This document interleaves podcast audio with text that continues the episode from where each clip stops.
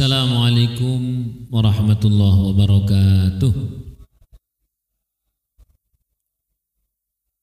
Alhamdulillah wa syukurillah wassalatu wassalamu ala rasulillah wa mawalah wa ba'dah amma ba'dah. Alhamdulillahirabbil alamin Allah Subhanahu wa taala memberikan kepada kita nikmat iman, nikmat Islam, nikmat sehat wal afiat. Nikmat memiliki teman, nikmat bertetangga, bermasyarakat, berbangsa, bernegara, dan nikmat yang banyak sekali yang Allah berikan kepada kita semuanya yang terkadang lupa kita syukuri karena buktinya kita ini sering mengeluh berarti kita lupa mensyukuri nikmat oleh karena itu bersama-sama tiap kali ada orang ceramah itu mengingatkan bersyukur itu karena agar kita semuanya selamat dunia akhirat oleh karena itu kita mulai bersama-sama dengan baca hamdalah. Alhamdulillahirabbil alamin. Biasanya kalau sudah alhamdulillah terus selesai wassalamualaikum. Teman-teman semuanya, kali ini tema kita apa? Kasih sayang tanpa batas. Ya, kasih sayang tanpa batas. Pada kesempatan kali ini kita ada banyak sekali poin-poin yang menjadi target kita, namun sebenarnya simple yang untuk kita lakukan tidak banyak. Karena di dalam Al-Qur'an wa'budullaha wa la tusyriku bi syai'a wa bil walidaini ihsana. Dan beribadahlah kepada Allah juga berbuat baiklah kepada orang tua. Wabil walidaini ihsana, berbuat baik kepada orang tua. Teman-teman semuanya,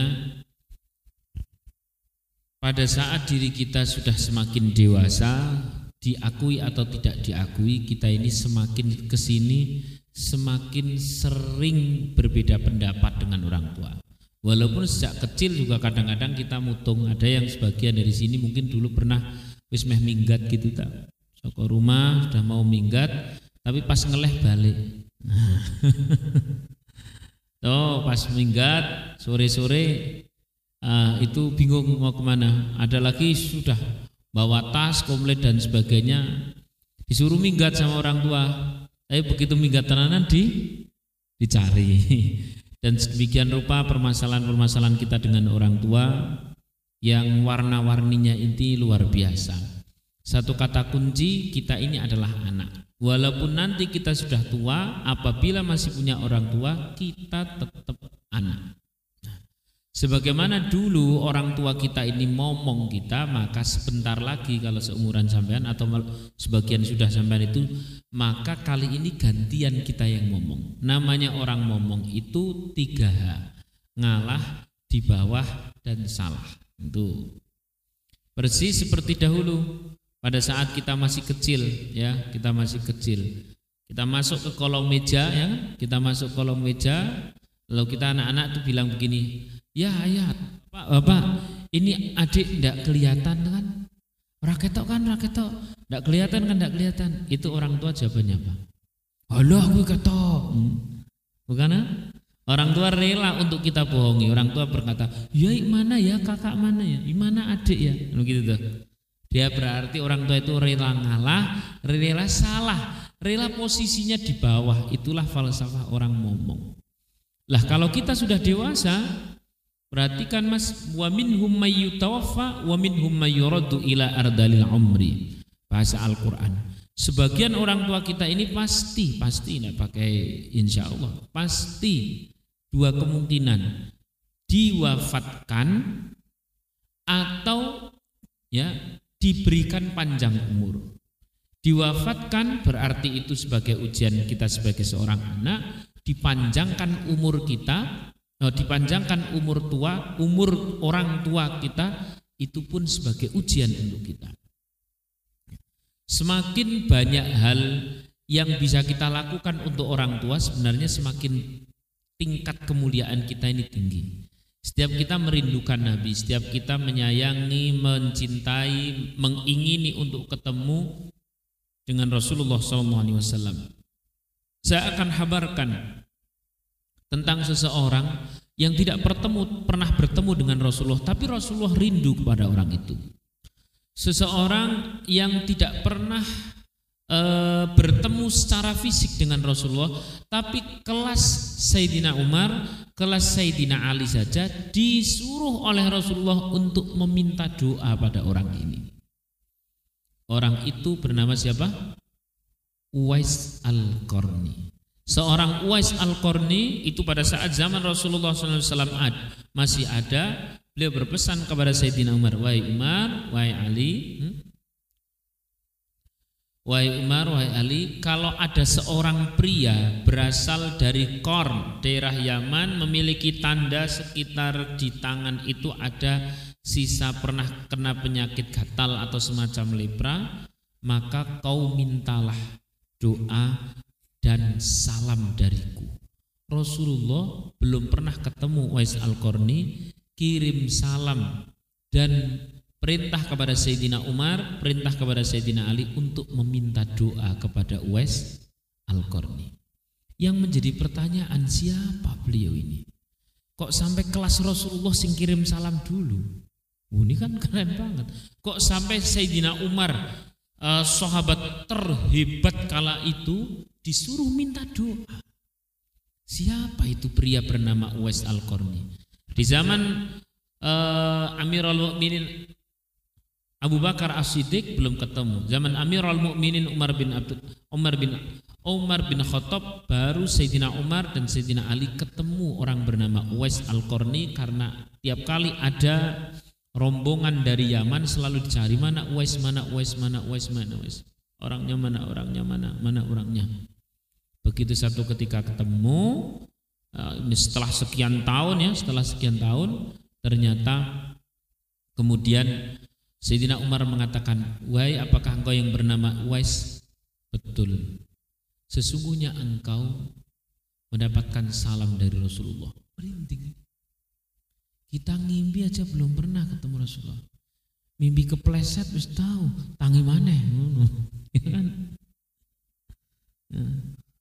Ya. Atau diuyak-uyak maling mimpi itu ya setan itu. Ini Rasulullah yang kirim salam sendiri. Rasulullah kirim salam untukku, kata Wes. Iya, bahkan bukan hanya kirim salam untukmu, Rasulullah memerintah aku kata Sayyidina Umar dan memerintah Ali untuk meminta engkau mendoakan kami berdua. Wah, jos banget ini orang. Punya derajat yang sangat luar biasa. Usut punya usut apa sih amalan Uwais Al-Qarni adalah seorang yang ke mana-mana menggendong ibunya. Sampai satu ketika mau menemui Rasulullah tidak sempat karena saat itu tawaf dan yang ia gendong adalah sang ibu. Masya Allah. Kita kadang-kadang wong tua, aku jikuk ke kayu, jikuk dewi lu bu, bu orang arti aku garap tugas dulu. Ini gendong ibunya. Masya Allah. Kadang-kadang kita ini cuman dimintai tolong, anu nang ya kok titip gawake kae dah repot lho Bu masyaallah kadang-kadang mbak-mbak seorang ibu seorang bapak sudah memberikan nasihat do anu yo wis yo nikah yo jo nyambut gawe terus nggih insyaallah kula segera nikah nang calone karo kaya dul kae lho dul Hah? Dul, mo, elek wonge. Bisa-bisanya kita bantah di hadapan orang tua. Padahal kata Allah dalam Al-Quran bahasanya wala takullahuma uffin. Jangan pernah engkau mengatakan, "Hah, hus, moh, apalagi moh. Apalagi kok caku ibu moh, kowe kudu menungso alien." Ya Nah, terus Ustaz, apa terus kemudian kita harus taat padahal orang itu bukan selera kita. Nah, gaya selera. Selera sampai ini kadang-kadang saya cinta saya wis meletrek cintane. Oleh karena itu orang tua itu lebih berkah. Orang tua itu lebih berkah. Satu kisah lagi di zaman Nabi Sulaiman alaihissalam tersebut dalam uh, kitab An-Nawadir. Nabi Sulaiman alaihissalam ya Nabi Sulaiman alaihissalam pernah bertanya kepada Allah Subhanahu wa taala, "Ya Allah, adakah orang yang lebih banyak apa bahasa sini lebih banyak pikniknya lah ya, lebih banyak ke mana-mana karena Nabi Sulaiman alaihissalam itu diberikan oleh Allah Subhanahu wa taala kekuasaan di muka bumi ini dengan segala dengan segala hal yang ada di bumi. Karyawannya itu bukan hanya sekedar karyawan kafe atau karyawan gini, enggak. Ini karyawannya dari jenis jin, dari jenis seluruh binatang itu takluk tunduk sama Nabi Sulaiman. Binatang dari binatang yang terbesar misalkan apa sih besar? Dinosaurus sampai tengu. Wow. Semuanya takluk sama siapa? Nabi Sulaiman. Lah Nabi Sulaiman itu pernah ke mana saja karena untuk ke mana saja simpel sekali tinggal naik salah satu jinnya ke sana semari dan sebagainya bisa dan jin itu tunduk kepada Nabi Sulaiman bukan kita kalau kita malah dikerjani jin. Ya. Oh ini Nabi Sulaiman luar biasa. Surah perlu rukyah rukyahan ya Nabi Sulaiman. Kita kadang di rukyah jinnya keluar. Kadang lagi manusianya yang keluar sisa jinnya. Saking belingi kan. Nah, singkat cerita, Nabi Sulaiman kemudian mengatakan satu perkataan, adakah orang ya Allah yang sudah paling paling banyak men, uh, paling banyak sampai di seluruh penjuru bumi engkau. Di seluruh bumi langit engkau. Kata Allah, ada orang yang lebih hebat dibanding engkau. Dia ya dia bukan di udara sebagaimana engkau bisa di udara dia juga bukan di air sebagaimana engkau bersama ikan. Dia juga bukan di darat sebagaimana engkau di darat. Berarti di mana nih? Orang di bumi tidak di darat tidak di air tidak di mana? Tidak di udara. Terus nang ndi kuwi? Hmm. Cah saiki jawabin di lohom Berarti di online Pak Ustadz.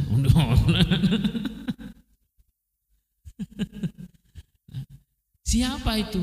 Kau berjalanlah di pesisir-pesisir laut.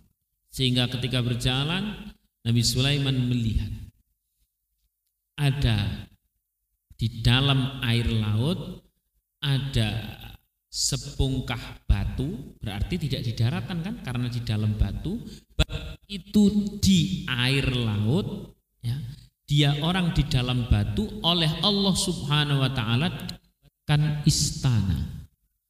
Isinya orang tersebut bersyukur kepada Allah Subhanahu wa taala beribadah. Ketika ditanya apa derajat yang membuat orang tersebut sedemikian hebat? Jawabannya sama. Birrul walidain. Berbakti kepada kedua orang tua. Ini pun dikisahkan sama ke mana-mana. Awalnya itu pada saat masih biasa menggendong ibunya. Lalu kemudian dia berdoa, Ya Allah karena ibuku telah meninggal, telah tiada, perkenankan ya Allah ya Rahman ya Rahim, engkau tempatkan aku bukan di darat, bukan di laut, bukan di udara. Ternyata ada di dalam batu, yang batunya itu ada di dalam laut, yang di dalam batu itu ada istananya. Allah alam. Karena di zaman Nabi Sulaiman itu hal aneh itu masih biasa tuh.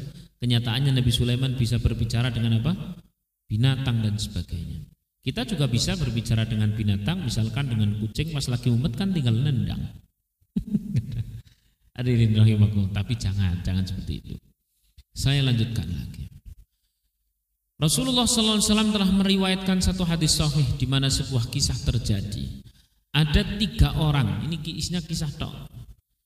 Ada tiga orang anak muda yang dia itu sedang berjalan kemudian terjebak dalam sebuah gua.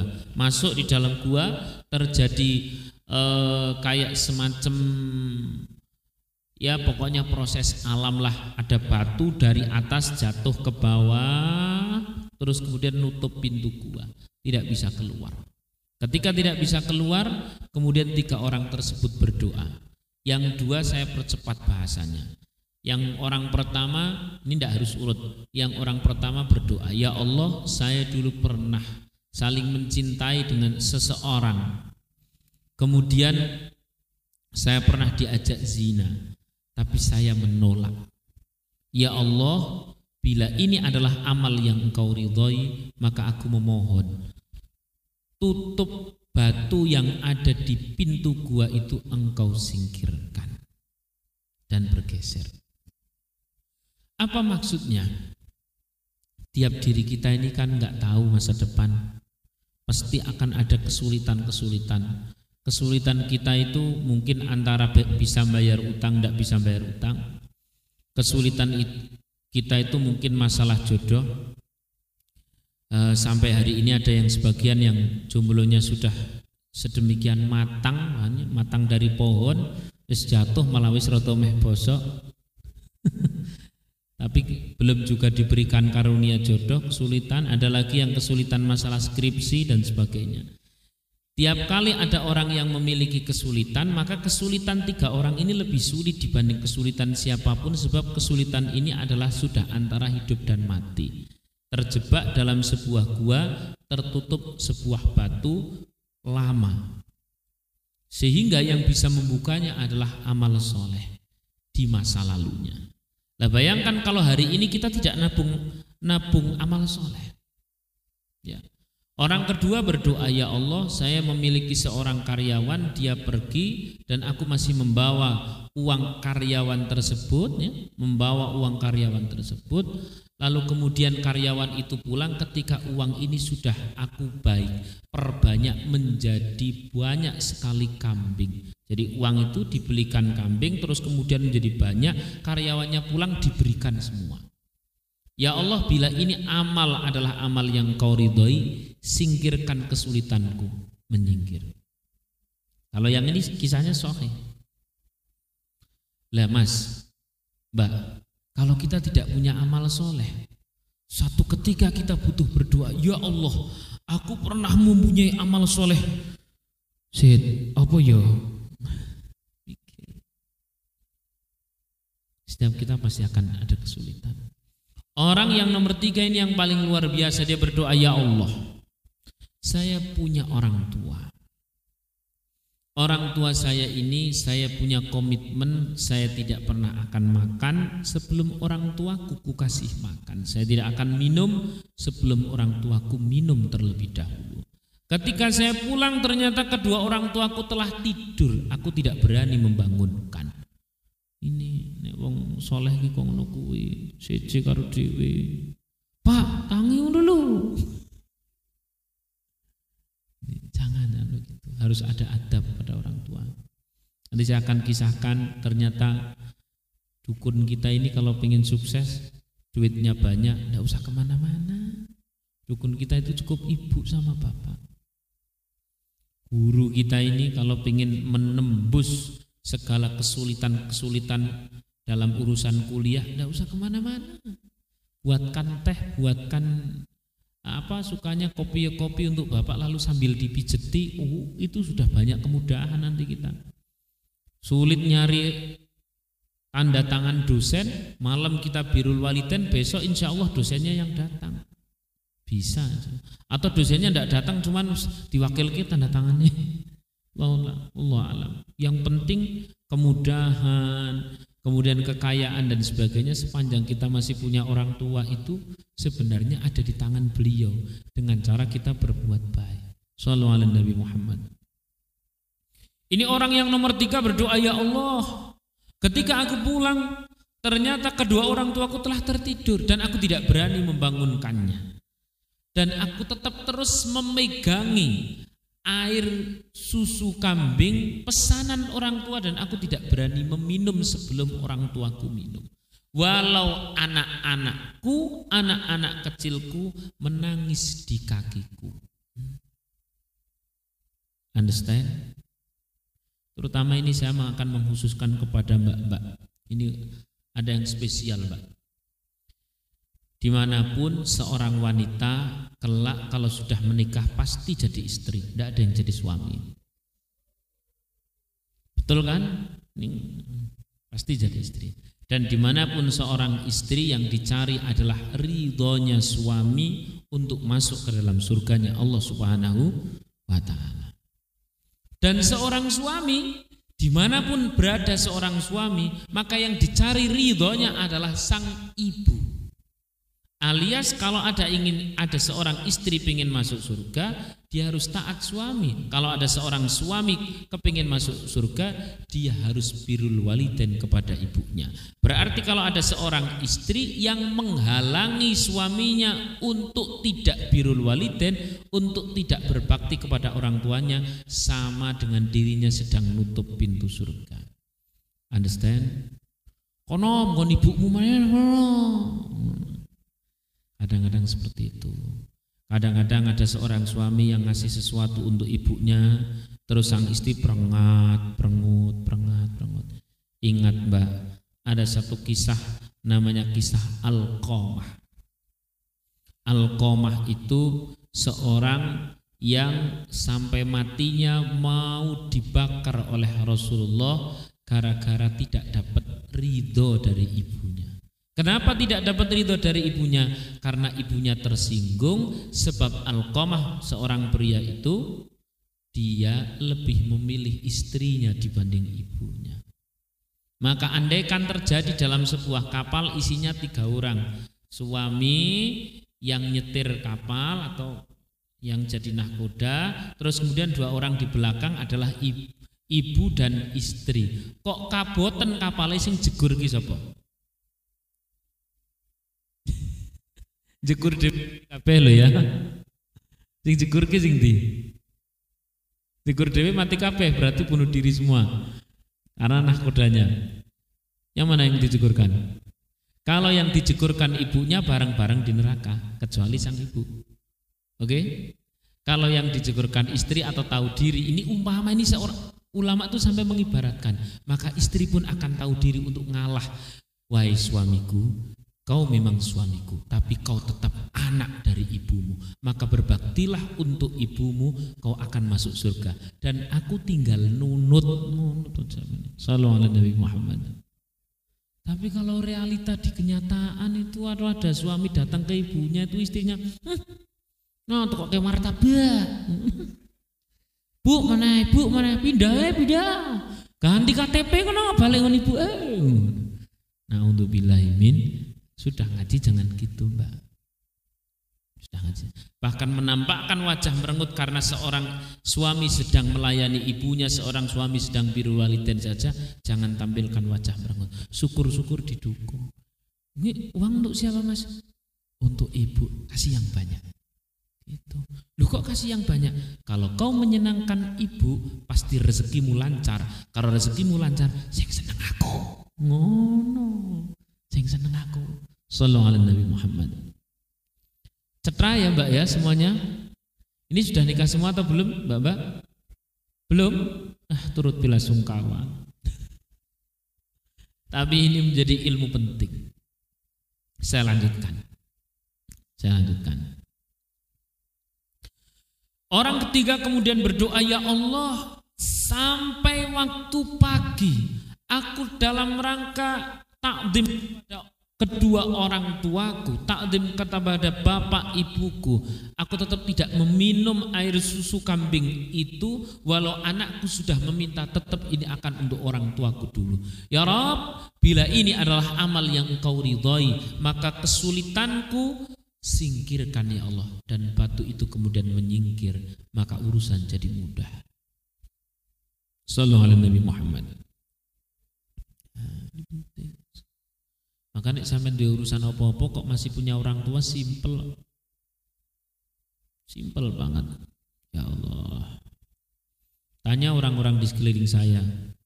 Kepada orang tua saya bagaimana? Rela lapar lah bahasanya. Rela tidak punya apa-apa. Tapi kenyataannya tidak pernah tidak punya apa-apa pada saat ngasih orang tua.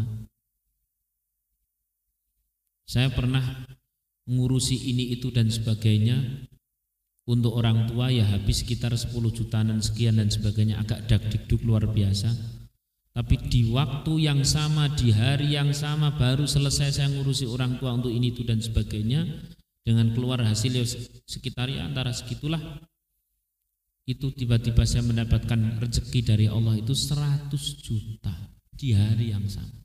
Maka hari ini saya sudah tidak ragu lagi untuk setiap kemudahan itu adalah birul waliden. Dukun kita, dukun syariah ya, adalah orang tua kita. Senangkan saja beliau, maka kita akan senang disenangkan oleh Allah Subhanahu wa taala. Sallallahu alaihi Nabi Muhammad. Nah. Yes. Simbol-simbol ternyata. Tapi Pak Ustadz orang tuaku ngono kolot. Ada yang mau birul walidain, yang mau berbakti pada orang tua, tapi kakek syarat saya sih berbakti berbakti bapakku lu ngono kuwi lu. Salat Salatnya kayak gitu masuk saya berbakti sama orang tua. Ibuku mana emosinan lu. Nah, Mas, Mbak, saya akan kisahkan satu kisah lagi tentang tugas kita adalah berbakti titik. Tugas kita birul waliden titik. Tugas kita menyenangkan orang tua itu titik. Nggak usah kasih syarat orang tua harus baik dulu. Karena kalau dikasih syarat orang tua baik dulu, wah, repot zaman mas. Yo berbakti sih berbakti, tapi bapakku ngono, orang nunggu contoh. Malah ngerasani, malah ngerasani. Saya akan kisahkan satu kisah lagi yang luar biasa. Nah, ini saya agak merinding kalau bagian yang kayak gini-gini nih. Karena gimana ya Mas ya?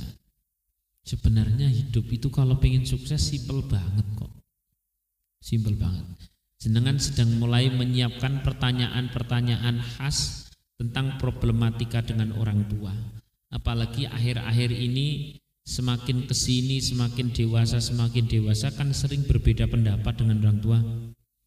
Karpe sampean milih sing ayu gitu ya, milih sing ayu, gede, dhuwur, putih, apalagi mancung. Terus muni sapi itu apal Quran anak wong sugih. Ini kan masalahnya cuma satu.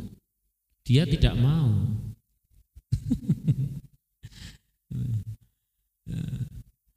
Terus kemudian orang tua pikirnya yang begini begitu dan sebagainya. Coba nanti jenengan biar saya tahu kasus sampean itu kasusnya di sekitaran mana dengan orang tua. Hal-hal apa yang membuat diri kita ini, diri sampean ini untuk terhalang berbakti kepada orang tua? Keuangankah, kepribadiankah, waktukah? Karena sering bertabrakan waktunya. Atau tenaga yang terlalu capekkah atau prinsip yang berbedakah yang mana? Yang pasti dalam Al-Qur'an bahasanya wa minhum mayyutawaffa wa minhum mayyuraddu ila ardalil umri. Sebagian orang tua itu diwafatkan oleh Allah, sebagian yang lain oleh Allah itu dikembalikan ke umur kanak-kanak. Onek ngono kalau dulu kita yang dimomong, sekarang kita yang ngomong. Sallu ala Nabi Muhammad. Sallu ala Nabi Muhammad. Sallu ala Nabi Muhammad. Sallallahu ala Nabi Muhammad. Nah, nanti siapkan pertanyaan ya, dieling-eling. Aku punya kendala, kepingin banget biru waliden, tapi kok tapi kok ini, tapi kok itu, siapkan, siapkan, siapkan. Kalau sekira sampean kok malu, cara bertanyanya gini, Ustaz, ada seorang teman, ya gitu. Ya walaupun kita tahu kue wongnya ngaku dulu. Dah, dah, dah. Pokoknya tanya aja, tanya aja. Kenapa? Karena simpel sekali. Rasulullah SAW sampai heran kalau ada anak masih punya orang tua kok sampai tidak masuk surga itu kebangetan. Sebab surganya di depan mata. Kok tidak masuk surga itu loh kebangetan. Apa yang paling berat menurut Apakah terkait keuangan? Nah, kalau terkait keuangan, jawabannya semakin kita keluar untuk orang tua, semakin akan lebih banyak dari Allah. Kalau terkait waktu, kayaknya kita habis waktu untuk orang tua sehingga waktu kita untuk ini itu dan sebagainya kayaknya tidak ada. Tapi dalam melakukan ini itu, ini itu yang menurut kita waktunya butuh panjang. Bila ada waktu digunakan untuk orang tua, maka waktu kita berkah. Pendek yang kita lakukan, banyak yang kita selesaikan. Sallallahu Nabi Muhammad. Maka siapkan, siapkan pertanyaan. Saya akan kisahkan terlebih dahulu satu kisah pamungkas yang biasanya oleh kita dijadikan alasan saya mau berbakti sama ibu tapi ibu gitu oh. saya sih bisa saja menyenangkan bapak. Tapi bapak gitu orang nunggu kayak contoh. Nih saya akan kisahkan ini. Di zaman Nabi Musa alaihissalam zaman Nabi Musa alaihissalam kala itu Nabi Musa alaihissalam berdoa ya Allah adakah tanda-tanda bagi orang yang kelak di surga akan bertetangga dengan aku. Kata siapa Nabi? Nabi Musa. Siapakah orang, apakah tandanya orang yang kelak di surga akan bertetangga dengan Nabi Musa?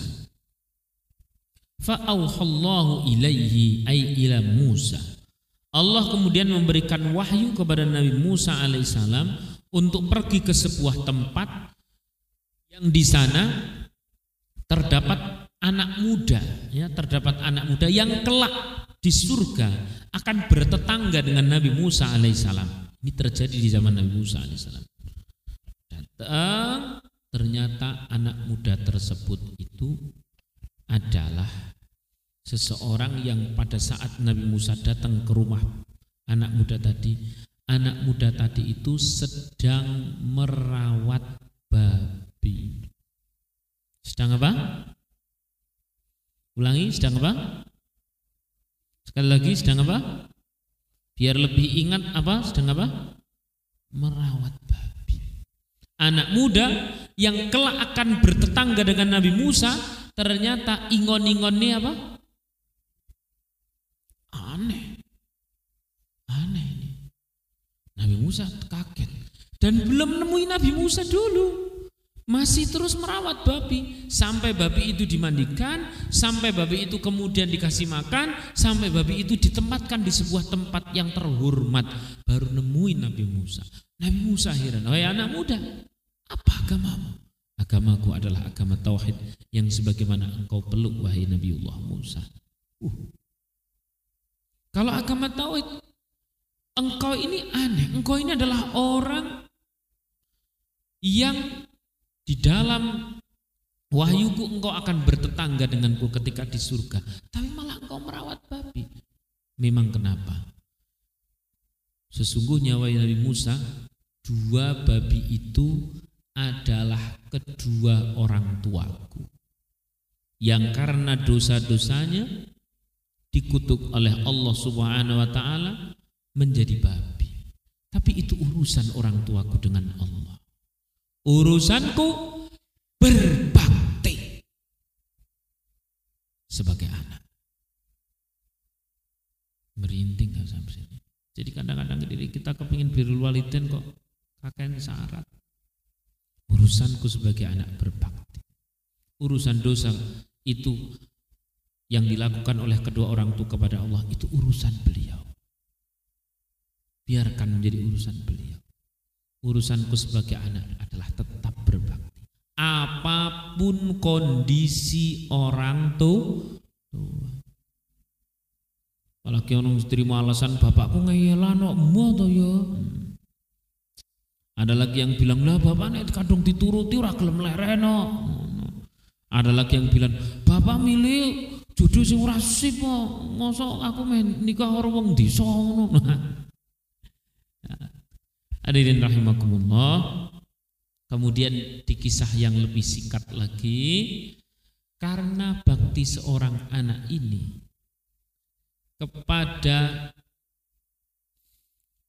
orang tuanya, maka pahala anak yang berbakti kepada orang tuanya inilah yang menjadi lantaran diampuninya dosa kedua orang tua yang sehingga yang tadinya sudah dikutuk menjadi babi dikembalikan menjadi manusia oleh Allah Subhanahu wa taala karena amal soleh sang anak.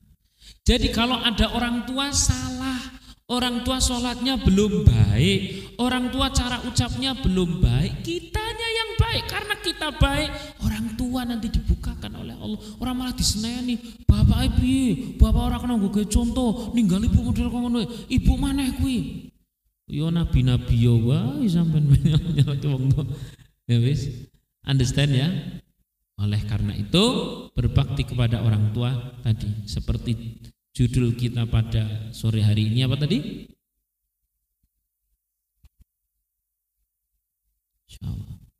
Urusan orang tua.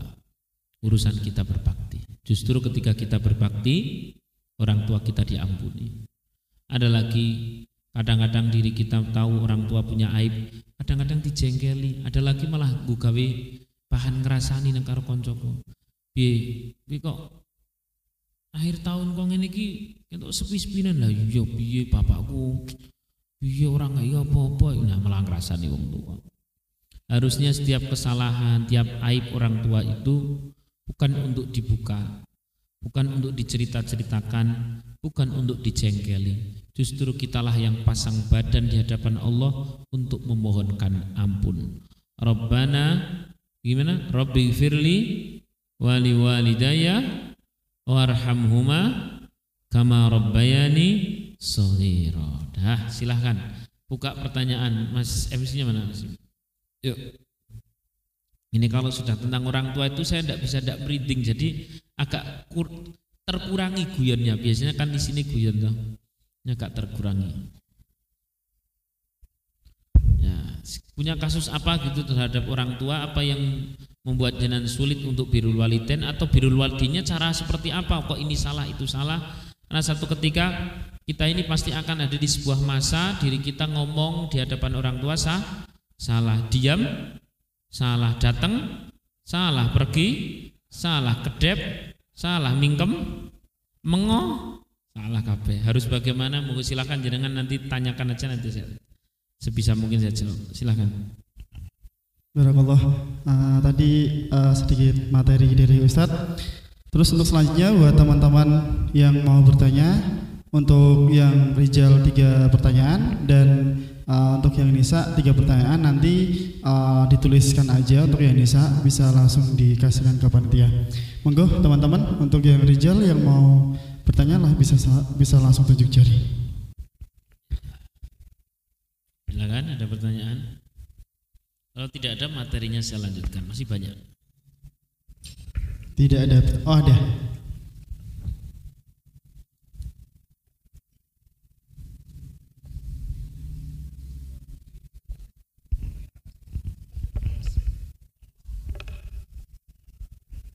Assalamualaikum warahmatullahi wabarakatuh. Waalaikumsalam warahmatullahi wabarakatuh.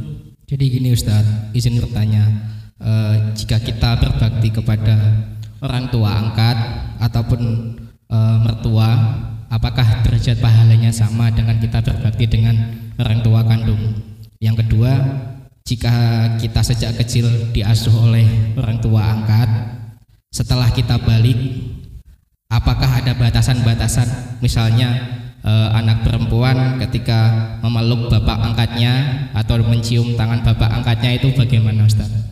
Assalamualaikum warahmatullahi wabarakatuh. Waalaikumsalam warahmatullahi wabarakatuh.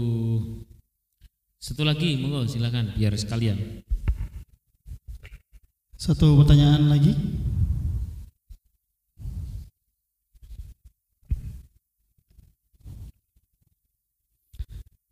Iya. Mungkin saya ya, saya Ustadz mau tanya nih Ustadz. Iya, gimana?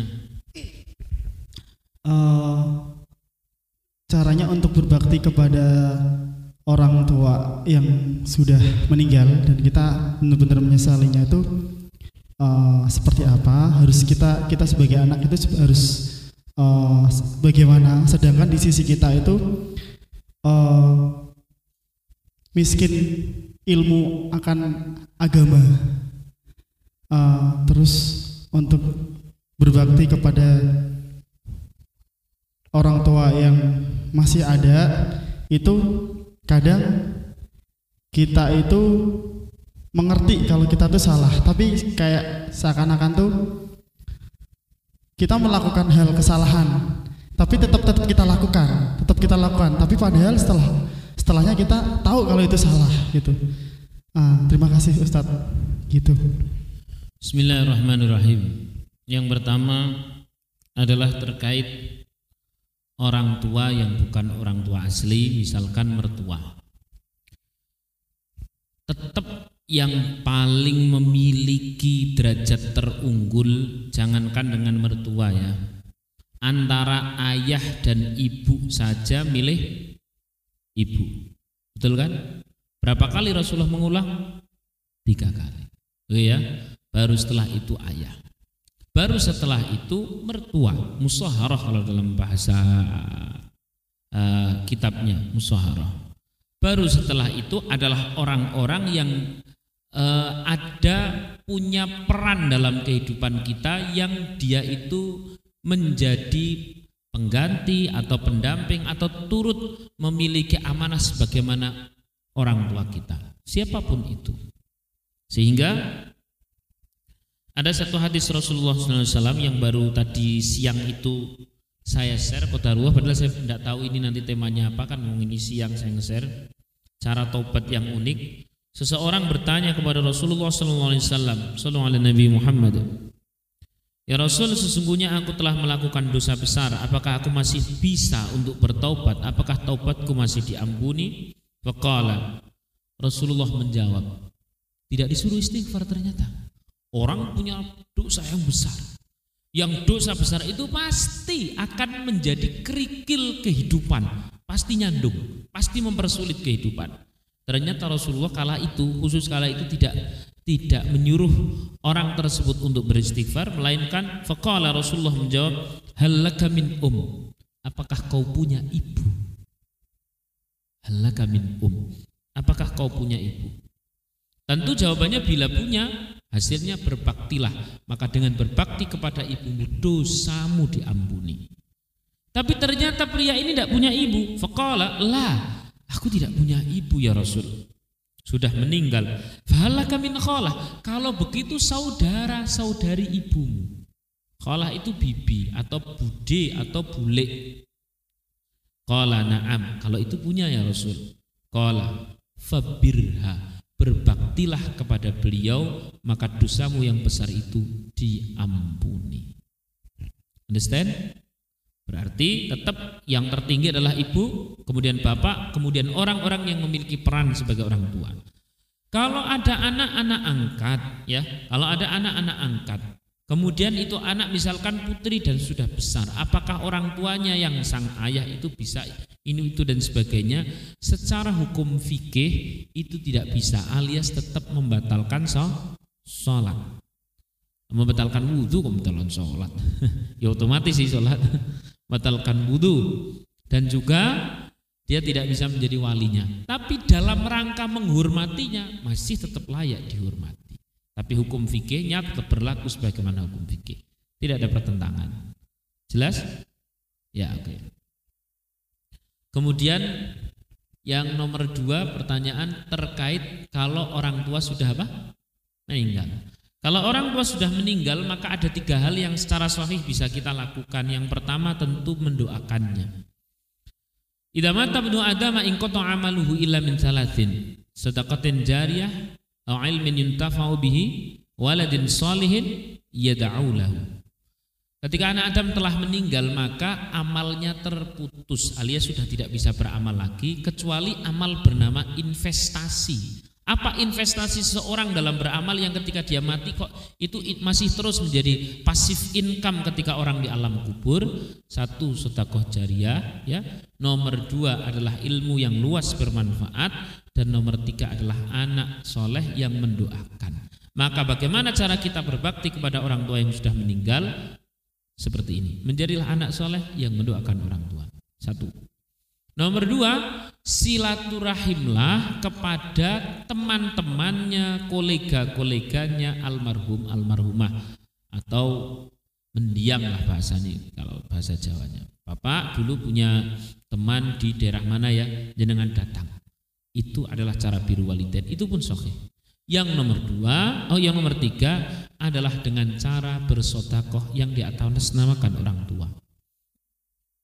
Datang seseorang kepada Rasulullah, "Ya Rasul, ibuku telah tiada. Aku ingin berbuat baik kepada beliau. Apakah ketika aku berbuat, apakah ketika aku bersedekah baik untuk beliau?" Rasulullah jawab, "Betul."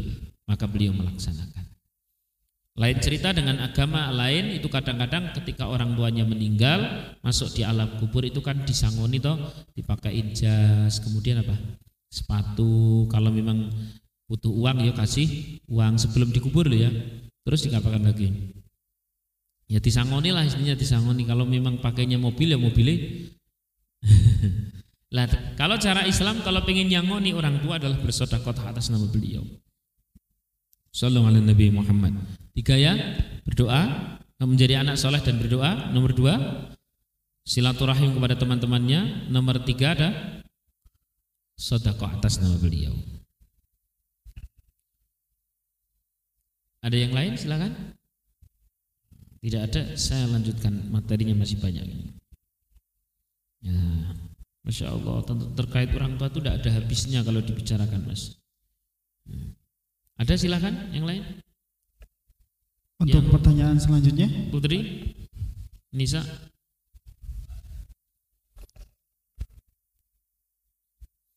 Saya bacakan satu hadis Rasulullah SAW.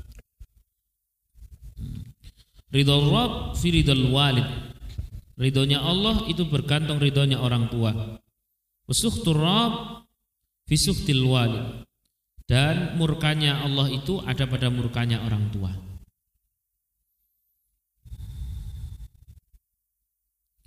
Ada lagi bahwa ketika Rasulullah SAW kedatangan seorang pria, seorang anak muda datang kepingin izin untuk ikut jihad. Tapi Rasulullah menjawab, ala kalau ummah apakah kau masih memiliki ibu? Masih ya Rasul. Sudah. Nek dalam bahasa kini, rawat saja ibumu, maka niscaya engkau pun mendapatkan pahala jihad. Hmm. Wah, masya Allah masih sekian banyak hadis yang terkait masalah orang tua. Sebagai penutup, Mas, Mbak Rahimakumullah, ini ada satu apa ya riset ya Mas ya. Riset ini penting sekali untuk zaman. Ini penutup. Khusus bernama kebaikan dan dosa untuk orang tua itu khusus yang satu ini ya itu pahala balasan atau hukuman dari Allah Subhanahu wa taala itu tidak usah nunggu sampai di alam kubur, tidak usah nunggu sampai di kiamat. Saat kita masih hidup saja, pada saat kita berbuat baik sama orang tua, akan ada sedemikian kemudahan dan kesuksesan yang kita gapai. Tidak usah nunggu sampai mati, tidak usah. Besok saja sudah kerasa. Demikian sebaliknya sampai mau sesukses apa pun, mau sehebat apa pun, kalau sama orang tua tidak bakti, kalau sama orang tua itu kalau bicara itu nyengol, nyengol apa ya? Bantah, terus apa lagi? Pokoknya tidak nyenengkan, itu mau sesukses apa pun secara keduniaan tetap hidupnya tidak senang ada saja acaranya. Nah, maka kata kuncinya adalah itu tadi. Kebaikan kepada orang tua maka kita akan di, banyak sekali diliputi kebaikan. Sebagai penutup khusus untuk mbak-mbak yang mungkin masih belum terima masih belum terima mendorong sang suami untuk berbakti kepada ibunya itu masih berat. Loh kan dia suamiku. Kalau punya uang ya mestinya untukku sebagai istrinya. Kok masih dikasihkan ibu? Ya ibu sih dikasih tapi mosok segitu kan kadang gitu. Berat. Maka sang suami cukup berkata demikian. Di tidak apa-apa wis. Saya tetap milih kau sebagai istriku. Nanti urusan ibu lah biarkan diurus sama ibu. Cuman besok kelak kita akan punya anak. Anak lelaki. Kelak kalau kita punya anak lelaki dan udah besar mau ndak dia dibawa oleh seorang wanita dan sehingga engkau ditinggal sebagai ibunya? Ya ndak mau. Paham ndak paham tidak maka kalau ndak mau ayo kau istriku, dorong aku untuk berbakti kepada ibuku. Kelak kita punya anak, seorang anak lelaki yang gagah berani, dia akan milih engkau sebagai ibunya dibanding seorang istri yang baru dikenal beberapa tahun. Sallallahu Nabi Muhammad. Jelas ya Mbak? Jadi tetap seorang istri yang solehah mendorong suami untuk birul waliden. Sehingga saya tanya terakhir ini, Mbak, bila suami ini sampean itu ngasih uang kepada ibunya, sampean guyang-guyu atau merengut? Jawab ini harus jelas ini. Burung rasake ya. Maka rasakan satu ketika nanti. Ini benar-benar iman yang berbicara. Kalau logika apalagi perasaan yang berbicara kacau. Tapi kalau iman iman yang berbicara Bismillah mas, tidak usah beli cincin, tidak usah beli kalung buat ibu saja. Saya masih panjang umurnya mas, ibu kita belum tahu. Sallallahu. Ini minal doplongin malah. ya, demikian yang dapat saya sampaikan. Semoga bermanfaat. Uh, mari bersama-sama kita tutup dengan doa. Al-Fatihah. Bismillahirrahmanirrahim. Alhamdulillahirabbil alamin rahim.